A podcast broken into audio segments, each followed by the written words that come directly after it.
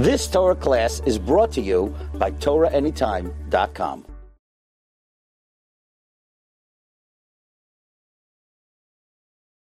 This week we read Parashat Zachor. Parashat Zachor is a Torah obligation according to most poskim to go to shul and hear from a kosher Sefer Torah. It says in the Torah, Zachor lo tishkach et asher asa lecha Amalek. You should not forget and you should remember what Amalek did when Am Yisrael came out of Mitzrayim. What's this Zachor al tishkach twice? Remember, don't forget. The Gemara in Megillah says that you should not forget in the heart, but you should remember Zachor from by, by saying in your mouth, and you should go to shul and hear it from a Sefer Torah. Therefore, when we go to shul this Shabbat, we fulfill this mitzvah of remembering what Amalek, Amalek did to us when we came out of Mitzrayim. Now, that mitzvah of remembering Amalek comes to remind us, according to the Sefer HaChinuch, that if anybody tortures Am Yisrael, they get punished for it. And the more they torture Am Yisrael, the more severe the punishment will be. So when one goes to shul, he should be mechaven, intend his heart, to be yotze that mitzvah. A lady is obligated also to hear Parashat Zachor. It's a big machloket in the poskim. According to some poskim, this is how Sefer Chinuch brings down, that ladies are not obligated to go and hear that parasha, and the reason is because the whole parasha is in order to remember what Amalek did to us, so we can take revenge and fight Amalek and kill Amalek. Ladies are not obligated in that mitzvah at all.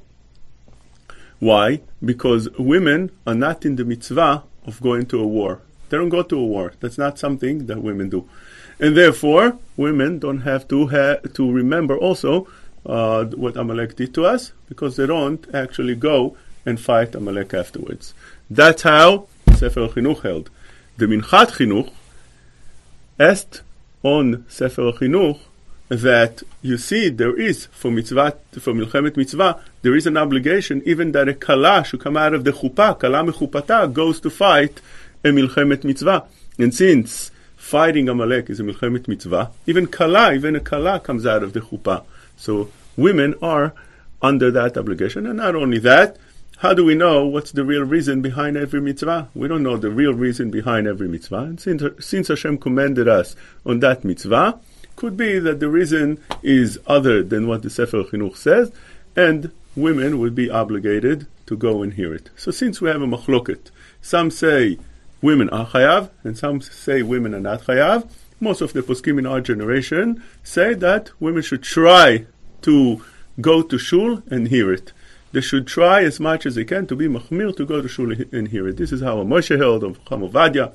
The Or LeTzion, many, many poskim say like that, that they should go to shul in the morning and try to hear it from a Sefer Torah kasher. But what happened if she can't go in the morning? She can't switch with the husband. There's no other minyan, any other reason, and she can't. Somebody has to watch the kids. So then there is another machloket. Can they hear it in the afternoon? Can they take out the Sefer Torah special for women? According to many poskim, you can't take out Sefer Torah just to read it for women. You have to have ten men in there in order to take out the Sefer Torah, and therefore they would not uh, agree to take out the Sefer Torah in the afternoon just to make a special reading for women. Chacham Ovadia was lenient about this, but many of the Ashkenaz poskim said you're not allowed to take out the Sefer Torah special for them. What do we do? Because of all this, one should try to go in the morning as much as she can. Go when there's a shul and uh, the davening at that time, and then she hears it, no problem at all. But if she didn't, then each one should go according to his kehillah, to his minhagim, see what they do in his shul, and follow that halacha that they do in his shul.